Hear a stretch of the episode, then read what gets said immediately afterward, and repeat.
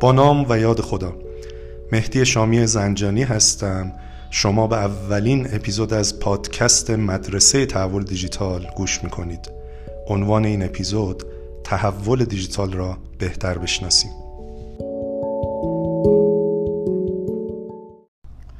در ابتدا علاقه‌مندم در رابطه با این موضوع توضیح بدم که چرا چنین عنوانی رو برای اپیزود صفر پادکست مدرسه تحول دیجیتال انتخاب کردم. این انتخاب نشأت گرفته از یک اعتقاده و اون اعتقاد اینه که اگر ما یک موضوعی رو درست درک و فهم نکنیم، هیچگاه در مسیر پیاده سازی اون موفق نخواهیم بود. و متاسفانه این موضوع توی تحول دیجیتال خیلی حادتر از مفاهیم دیگه هم هست. من در اطرافمون میبینم سازمان‌هایی رو بدون اینکه درک حداقلی رو از این موضوع شکل داده باشن، در حال سرمایه‌گذاری‌های حداکثری هستن که طبیعتاً مسیری که میرن راهی جز به ترکستان نخواهد داشت. پس تصمیم گرفتم در ابتدا توی یک فایل خلاصه و مجمل دیدگاه‌های خودم رو در مورد تحول دیجیتال خدمت دوستان ارائه کنم. البته عزیزانی که این سعادت رو داشتم قبلا تو قالب سخنرانی‌ها، ویدیوها یا وبسایتم اونها رو سهیم بکنم توی دیدگاه‌هام، حتما این براشون یک مرور خواهد بود بر آنچه که توی سالهای اخیر از بنده دیدن یا شنیدن. و برای دوستانی که این سعادت رو دارم از طریق این کانال جدید در خدمتشون باشم، این امکان فراهم خواهد بود که دیدگاه بنده رو تو این زمینه باهاش آشنا بشن، تا اگر در ادامه اپیزودهای بعدی رو میشنون، بدونن این اپیزودها تو چه بستر و کانتکستی داره شکل میگیره. اگر برای تحول دیجیتال بخوام تعبیری رو استفاده بکنم، این تعبیر خواهد بود، چیزی که توی سه سال پیش یکی از سخنرانی هام استفاده کردم و اون این بود که تحول دیجیتال فرصت دیروز، الزام امروز و عامل بقای فرداست. شاید با گذشت سه سال امروز این جمله بیشتر از اون روزها معنی پیدا کرده باشه و اینکه میبینیم که واقعاً بعضی از کسب و کارها بدون تحول دیجیتال بودشون و زیستشون داره دچار چالش میشه و عملاً دیگه نمیتونن به حیات خودشون ادامه بدن. تحول دیجیتال یک واژه دهان پرکن یا بازورد نیست. تحول دیجیتال یک واقعیت غیر قابل انکاره و من سعی میکنم توی این اپیزود دلایلی رو برای این موضوع خدمتتون ارائه بکنم. در ابتدا علاقه‌مندم در مورد داروینیسم دیجیتال صحبت کنیم.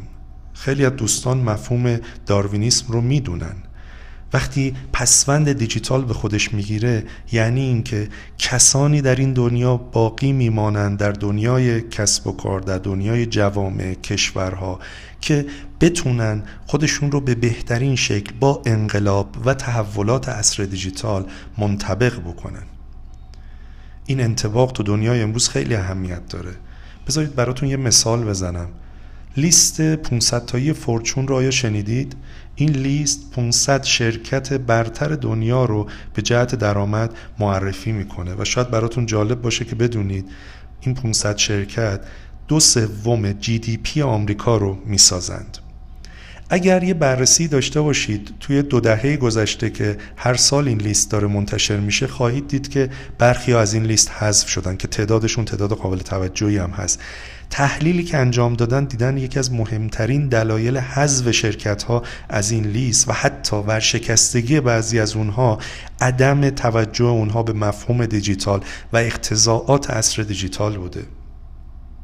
البته این داروینیسم دیجیتال سر و شکلش عوض شده. شاید به بهترین شکل آقای کلاس شواب، بنیانگذار مجمع جهانی اقتصاد یا همون ورک اکانومیک فرام، داره توضیحش میده که میگه فراموش کنید زمانی که ماهی بزرگه ماهی کوچیکه رو میخورد. امروز دنیاییه که ماهی سریعه ماهی کنده رو میخوره و به نوعی یک منطق جدید برای عصر دیجیتال رو به شما معرفی میکنه، داستان اسپید یا سرعت. همین مطلب رو آقای مارک بنیوف، مدیر عامل سیلز فورس، با زبان دیگه ای میگه که میگه speed is new currency of business. سرعت سکه رایج امروز کسب و کارهاست و اون متر و معیاری است که میشه موفقیت و شکست شرکت ها رو باهاش حد زد و پیش بینی کرد و حتی اندازه گرفت. پس وقتی در مورد داروینیزم دیجیتال صحبت میکنیم، یعنی شرکت هایی باقی خواهند موند که با سرعت و چابکی بتونن خودشون رو با ویژگی ها، منطق و اقتضاعات عصر دیجیتال هماهنگ کنن. البته اقتضاعات و منطق عصر دیجیتال رو در ادامه من برای شما بیشتر توضیح خواهم داد. اجازه بدید به یک مطالعه دیگه هم اشاره بکنم. همین مجمع جهانی اقتصاد با همکاری اکسنچر تو سال دو هزار و هجده گزارشی رو منتشر کردن که در اون ادعا شده بود تحول دیجیتال توی یک دهه آینده، یعنی تا بیست بیست و هشت، این قابلیت رو داره که صد تریلیون دلار، یه بار دیگه این عدد رو تکرار میکنم و دعوت میکنم بهش فکر بکنید، صد تریلیون دلار ارزش میتونه برای اقتصاد و جامعه تو دنیا به وجود بیاره. و البته اونجا شفاف میگن که داستان تحول دیجیتال محدود به صنعت و بخش خاصی نیست و همه صنایع در چتر دیجیتالی شدن قرار دارن. چیزی که من این تعبیر رو براش به کار میبرم که دیر و زود داره اما سوخت و سوز نخواهد داشت. فراموش نکنیم بحث تحول دیجیتال فقط یک بحث اقتصادی نیست. دولت‌ها و جوامع هم توسط تحول دیجیتال دارن باز آفریده میشن و رینونت میشن و این اتفاق مهمی است که در دنیای اطراف ما داره میفته.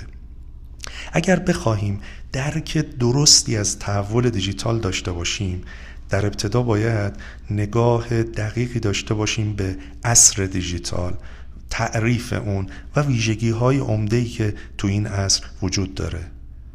اما قبل از ورود به این بحث دوست دارم شما چند ثانیه به این فکر بکنید که از نظر شما عصر دیجیتال چه عصریه و چه ویژگی‌های عمده‌ای داره.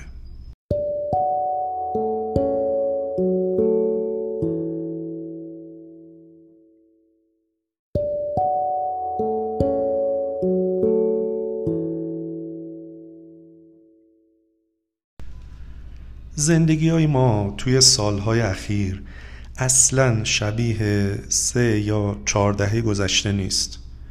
شاید واژه‌ای که به بهترین شکل بتونه این زندگی رو توصیف کنه واژه متحول شدنه. ما زندگیامون بر مدار و بر محور فناوری‌های دیجیتال زیر و رو شدن. زندگی که میگم منظورم هم زندگی شخصیه، هم زندگی کاری و هم زندگی اجتماعیمون. ما تغییر کردیم، کسب و کارها تغییر کردن، دولت‌ها هم تغییر کردن، دیگه اون دولت‌های قبلی نیستن و این تفاوت زندگی توی عصر دیجیتال با زندگی در دوران ما قبل دیجیتاله. بعضیا علاقه‌مندن دوران قبل دیجیتال هم به چند دوره تقسیم بکنن، ولی راستش من خیلی سلیقه‌م اینجوری نیست. انقدر تحولات تو دنیای دیجیتال بزرگه که میتونیم بگیم قبل از اون و بعد از اون و این میتونه یک مبدأ تاریخی برای نوآوری و تحولات اطراف ما باشه.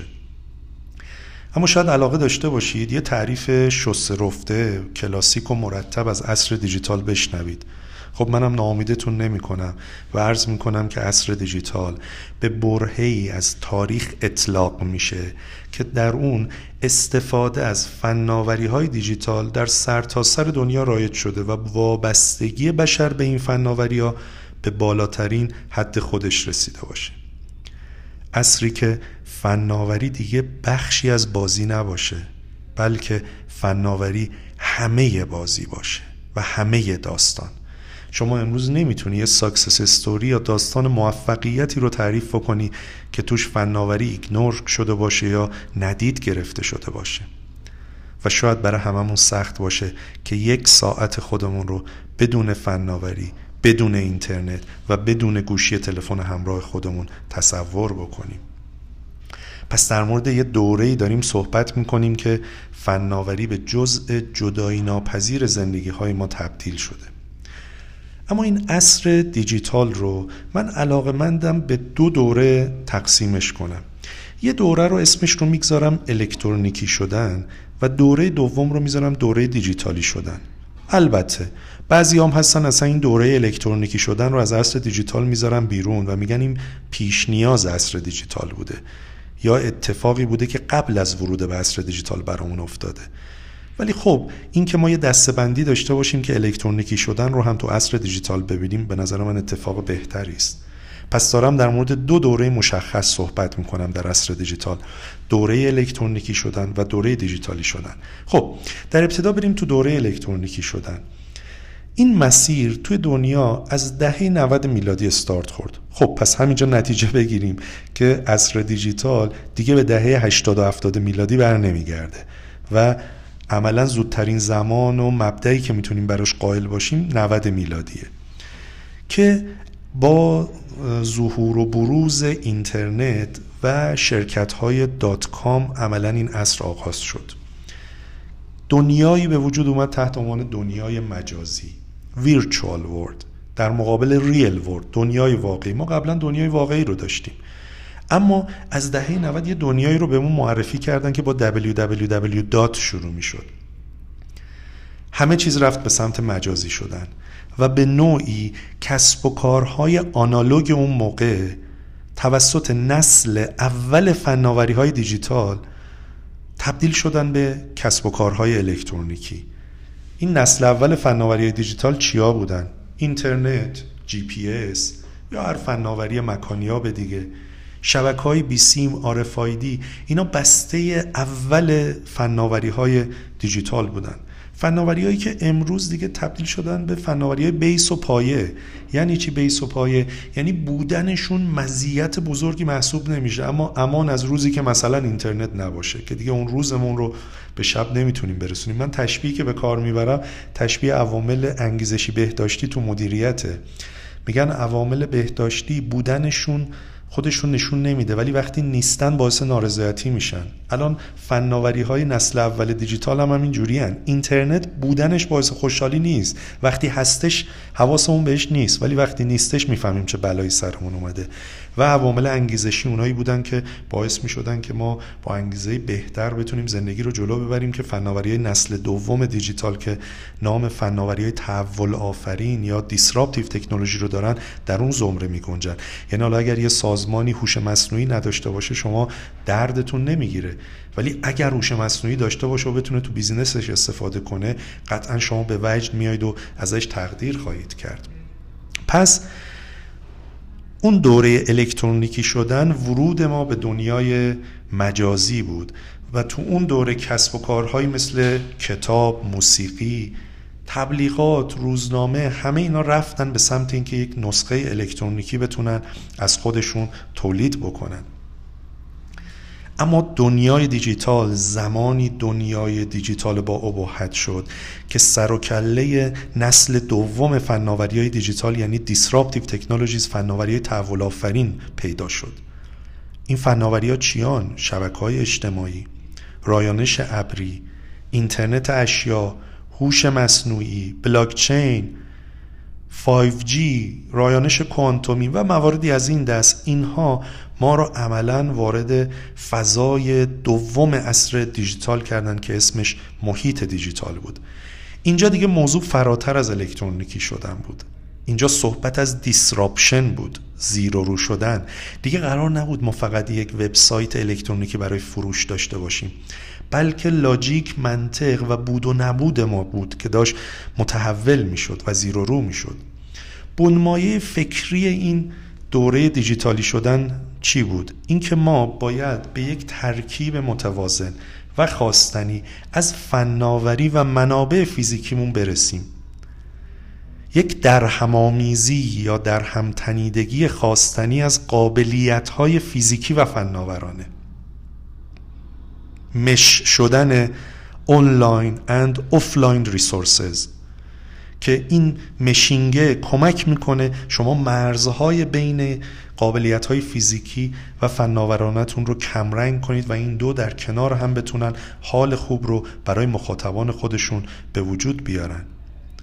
شما تو این عصر بود که مفهوم خودروی متصل یا کانکتد کار رو شنیدید. یعنی ما یک محصول فیزیکی داریم، حالا میخوایم از فناوری‌ها توش استفاده کنیم. حالا می‌خوایم لنت این خودرو آیوتی داشته باشه و ما بگه که کی داره تموم میشه، یا این خودرو عملاً از راه دور قابلیت مدیریت شدن داشته باشه، یا لوازم خانگی هوشمند، یا مچبندهایی که توی ورزش برای ما تولید شد که ما کمک میکرد تو دنیای فیزیکیمون قابلیت‌های فناوری رو به بهترین شکل اضافه کنیم، قابلیت‌های تحلیل داده رو اضافه کنیم به دنیای ورزشمون که اون با تحلیل کردن به ما بگه که گام بعدی ورزشمون باید چه باشه.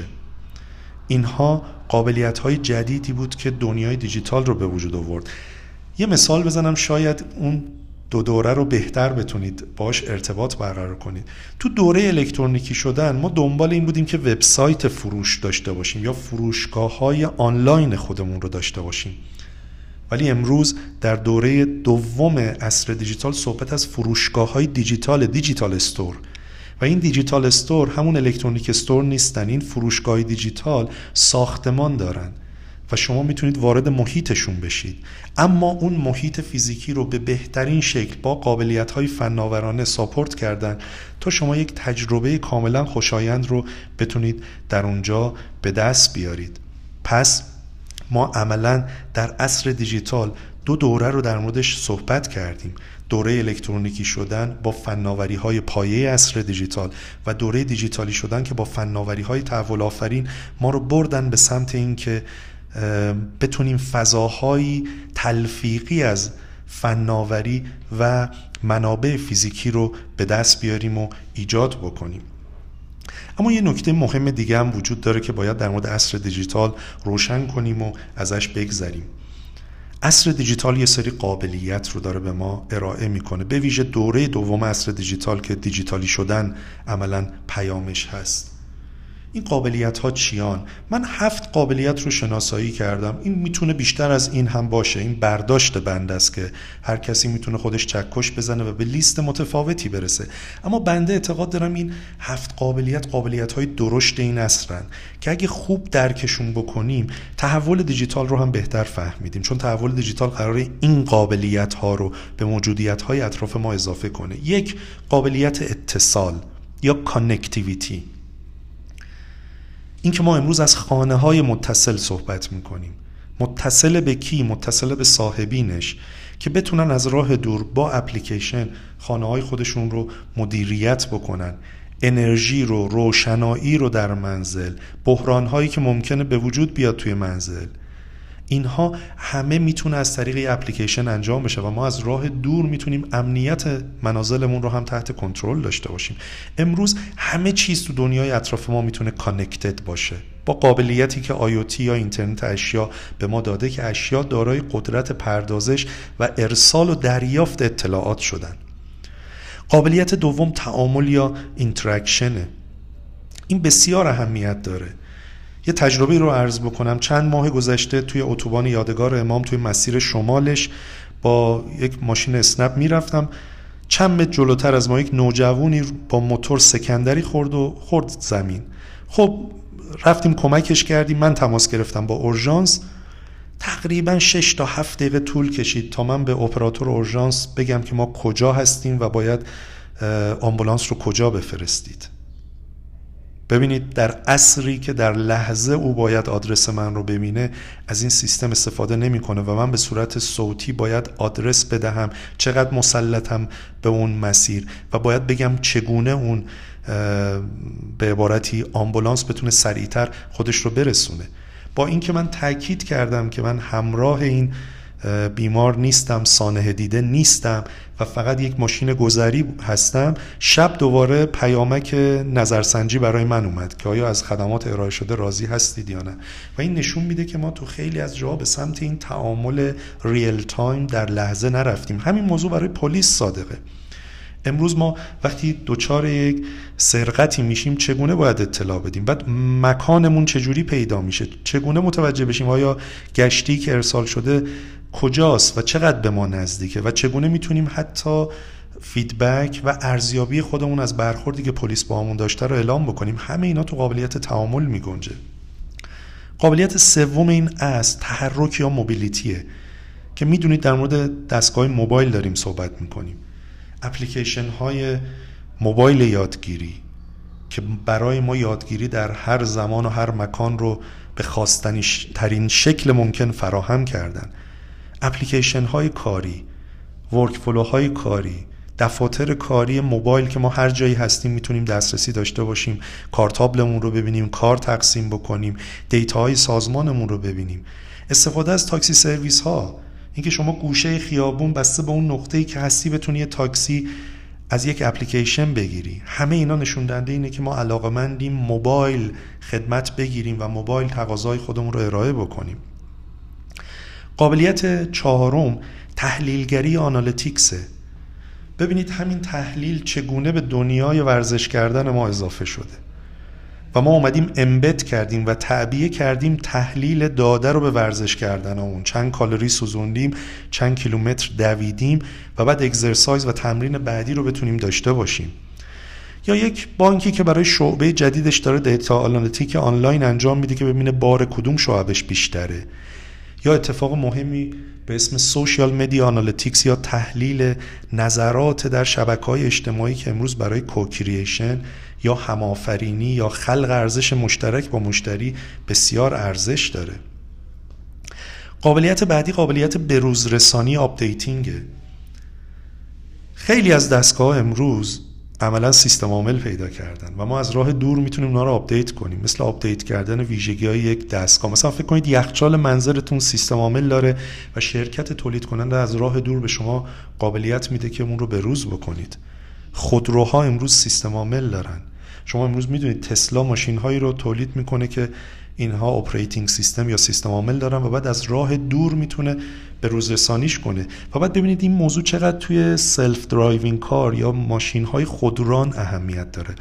یک قانون راهنمای رانندگی وقتی تغییر میکنه شما میتونید تو کسری از ثانیه کلیه ماشین‌های خودران رو آپدیت کنید نسبت به اون قانون، نسبت به محدوده زوج و فرد یا طرح ترافیک. اینا قابلیت‌های عصر دیجیتاله.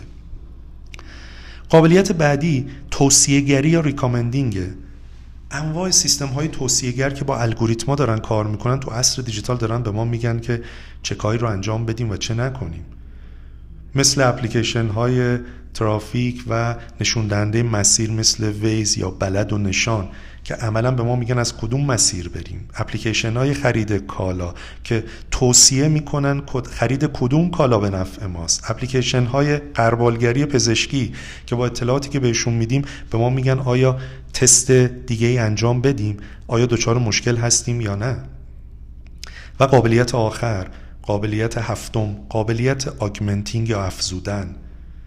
این که شما فکر کنید فروشنده تابلو، صنایع دستی یا پرده هستید و اپلیکیشنی رو به مردم میدید که پرده رو وقتی انتخاب کردن بیارن اون پرده رو تو منزلشون دوربینشون رو روشن کنن، پرده رو از فروشگاه الکترونیکی شما بیاره بزنه روی دیوار و بعد عکس بگیره، عکسی رو میبینه که همه چیز توش واقعیه، فقط یک پرده بهش آگمنت شده یا اضافه شده. کاری که توی تخت جمشید امروز عینک‌هایی رو در اختیار شما قرار میدن که ستون‌های واقعی رو ببینید اما لابلای اون سربازای هخامنشی حرکت کنن، یعنی یک چیزی آگمنت و اضافه شده به دنیای واقعی شما که جذابیت رو برای شما افزایش بده. همه اینها ویژگی‌های عصر دیجیتاله و اگه می‌خوایم ببینیم آیا با این عصر ربط و نسبتی داریم و میتونیم منطبق باشیم، باید ببینیم چقدر از این ویژگی‌ها رو تونستیم استفاده بکنیم.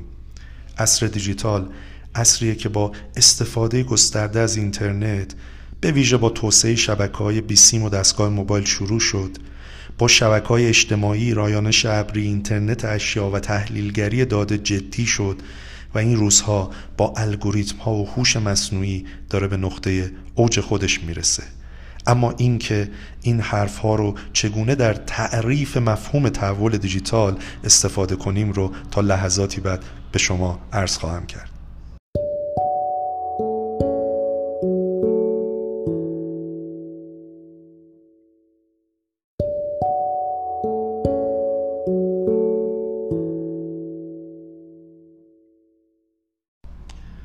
خب دیگه الان با زیرسازی مفهومی که انجام دادیم میتونیم به خوبی وارد مفهومسازی تحول دیجیتال بشیم. اما قبلش یه نکته ای رو عرض بکنم. چه تو دنیای حرفه‌ای چه تو دنیای آکادمی که خارج از کشورمون هم سر مفهوم و تعریف تحول دیجیتال هنوز یک اجماع مشخصی وجود نداره. شاید براتون جالب باشه بدونید که توی مجلات برتر دنیا توزیع فناوری اطلاعات مثل مایسکیو یا استراتژیک اینفورمیشن سیستمز که از مجلات بسیار مطرح هستند، تو مقالات سال دو هزار و بیست و دو هزار و نوزده اشاره شده که ما هنوز دچار کمبود یک نگاه واحد نسبت به تحول دیجیتال هستیم که مورد اجماع قرار گرفته باشه و هنوز یک تعریف شسته رفته و منقح از تحول دیجیتال به دست نیامده. خب اینها نشون میده که این مفهوم مفهومیه که داره ساخته میشه و به دلیل جدید بودنش طبیعی است که سرش مباحث و جدل‌های زیادی وجود داشته باشه، اما به هر حال ما موظفیم که درک خودمون رو تو هر لحظه‌ای بتونیم مستند بکنیم و بعد اون رو مبنای عملمون قرار بدیم تا زمانی که به ویرایش جدیدی از اون مفهوم برسیم که طبیعتاً تغییرات لازم رو انجام خواهیم داد. اما بریم سراغ تعریف تحول دیجیتال. اگر دوستانی فکر میکنن که الان من تحول دیجیتال رو با فناوری اطلاعات و فناوری محور تعریف میکنم، باید خدمتشون عرض کنم که متاسفانه ناامید خواهید شد. تحول دیجیتال یعنی بازآفرینی یک موجودیت برای موفقیت در عصر دیجیتال و هر زمان که من عصر دیجیتال رو عرض میکنم لطفاً به اون هفت قابلیتی که در مورد این عصر احسا کردیم مراجعه کنید و ببینید چقدر ما موجودیتی که مد نظرمون هست میتواند از اون قابلیت‌ها برای موفقیت بهره برداری بکنه. یا به تعبیر دیگه تحول دیجیتال یعنی ساخت موجودیتی در تراز عصر دیجیتال.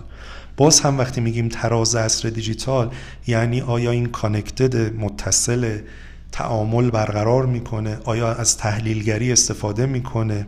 آیا توصیه ها رو میپذیرد یا توصیه ارائه میکند؟ تک تک اینها و سایر مواردی که الان عرض نکردم ویژگی هایی است که شما انتظار داری از موجودیتی در تراز عصر دیجیتال ببینی. چرا من هی کلمه موجودیت رو به کار میبرم تو تعاریفی که خدمتتون عرض میکنم؟ چون این موجودیت میتونه یک کشور باشه، یعنی تحول دیجیتال یک کشور یا در سطح ملی، میتونه در سطح جامعه، دولت، اقتصاد، صنعت، بخش، سازمان، تیم و حتی تحول دیجیتال در سطح فرد باشه. چرا؟ ببریم بذاریم تو تعریف. فرد رو وقتی میبریم میگیم بازآفرینی یک فرد برای موفقیت در عصر دیجیتال، بازآفرینی یک تیم برای موفقیت در عصر دیجیتال یا ساخت تیمی در تراز عصر دیجیتال. تیم در تراز عصر دیجیتال برای تعامل دچار مشکل نیست. تیم در تراز عصر دیجیتال کانکتده. تیم در تراز عصر دیجیتال میتواند از تحلیل داده برای تصمیم گیری های بهتر استفاده کنه و اینجاست که باید عرض بکنیم که اگر ما میخواهیم تحول دیجیتال رو در سطح سازمان که شاید دغدغه خیلی از ماها باشه تعریف بکنیم، میتونیم بگیم تحول دیجیتال سازمانی یعنی سازمان سازی برای موفقیت در عصر دیجیتال. دوستان، دوست داشتم با صدای بلند این سازمان سازی رو فریاد بزنم که تحول دیجیتال فقط خرید و آوردن فناوری نیست. تحول دیجیتال تو سازمان همه باید دست به دست هم بدن تا به ورژن جذابتری از سازمانتون بتونید دست پیدا بکنید. یعنی ما میخواییم یک ویرایش جدیدی از سازمان بسازیم به نحوی که این سازمان توی این عصر بتونه کار کنه، منطق این عصر رو درک کرده باشه و خودش رو متناسب اون کرده باشه. و وقتی میگیم تحول دیجیتال سازمانی یعنی یک تغییر شکل بنیادین در سازمان شما، یه رادیکال ریشیپینگ. با محور چی؟ با محور فناوری های تحول آفرین، دیسراپتیو تکنولوژی ها، همون تکنولوژی هایی که گفتیم تکنولوژی های نسل دوم دیجیتالن که در دوره دیجیتالی سازی الان به کمک ما آمدن تا این اتفاقاتی که میخوایم رو بتونیم رقم بزنیم.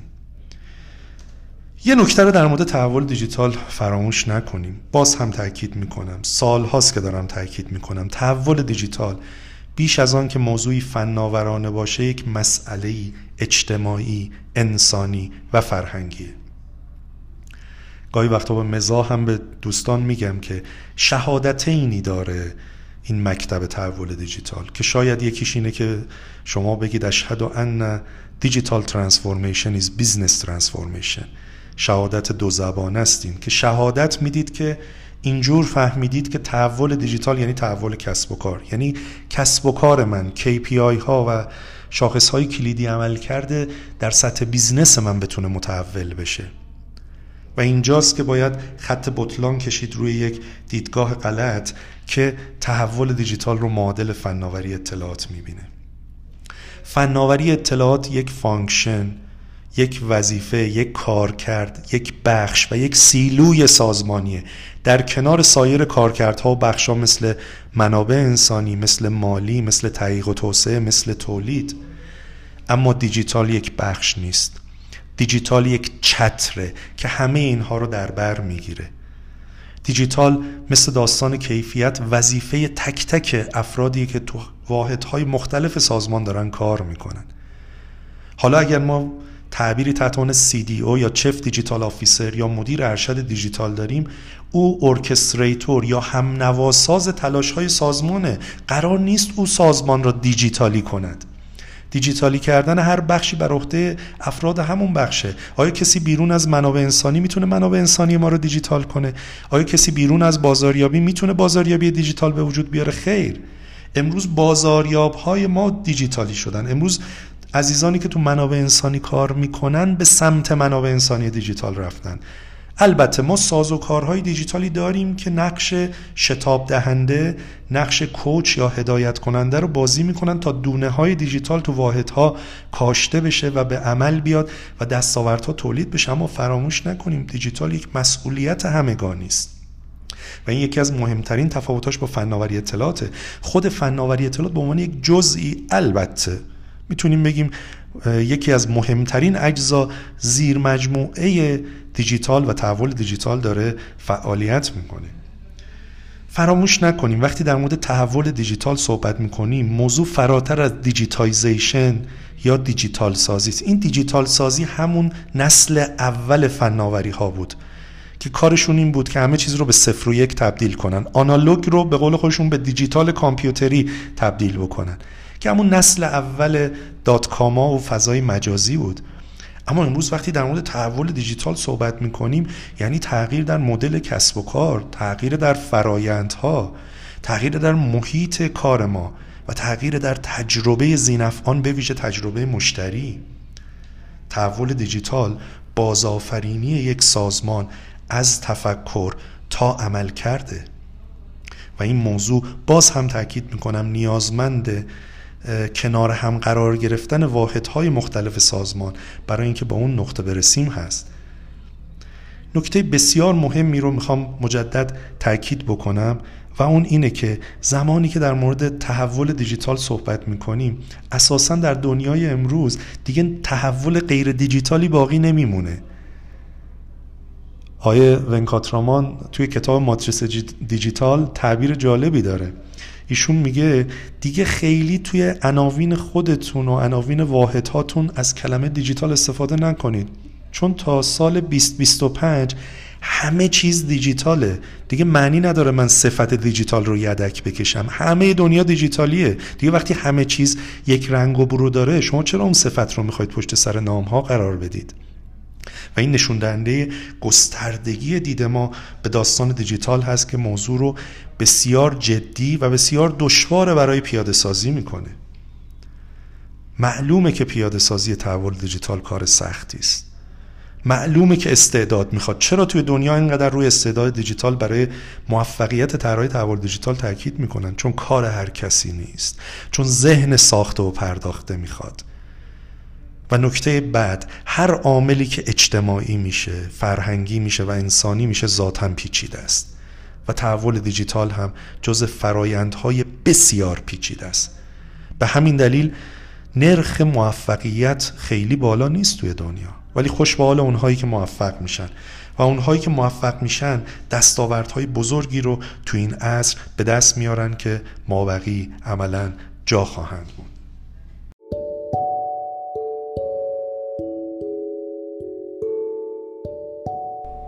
خیلی ممنونم که در اپیزود صفر پادکست مدرسه تحول دیجیتال من رو همراهی کردید. امیدوارم این اپیزود مورد توجهتون قرار گرفته باشه و انشاءالله در اپیزودهای بعدی هم شما رو بتونم همراه خودم داشته باشم تا ابعاد مختلف و متنوع تحول دیجیتال رو به عنوان یک موضوع بسیار مهم کسب و کاری، مدیریتی و رهبری در دنیای امروز مورد بررسی و موشکافی قرار بدیم. تا اپیزود بعدی همه رو به خدای بزرگ میسپارم و امیدوارم که بتونم به زودی در خدمتتون باشم. خدا نگهدار.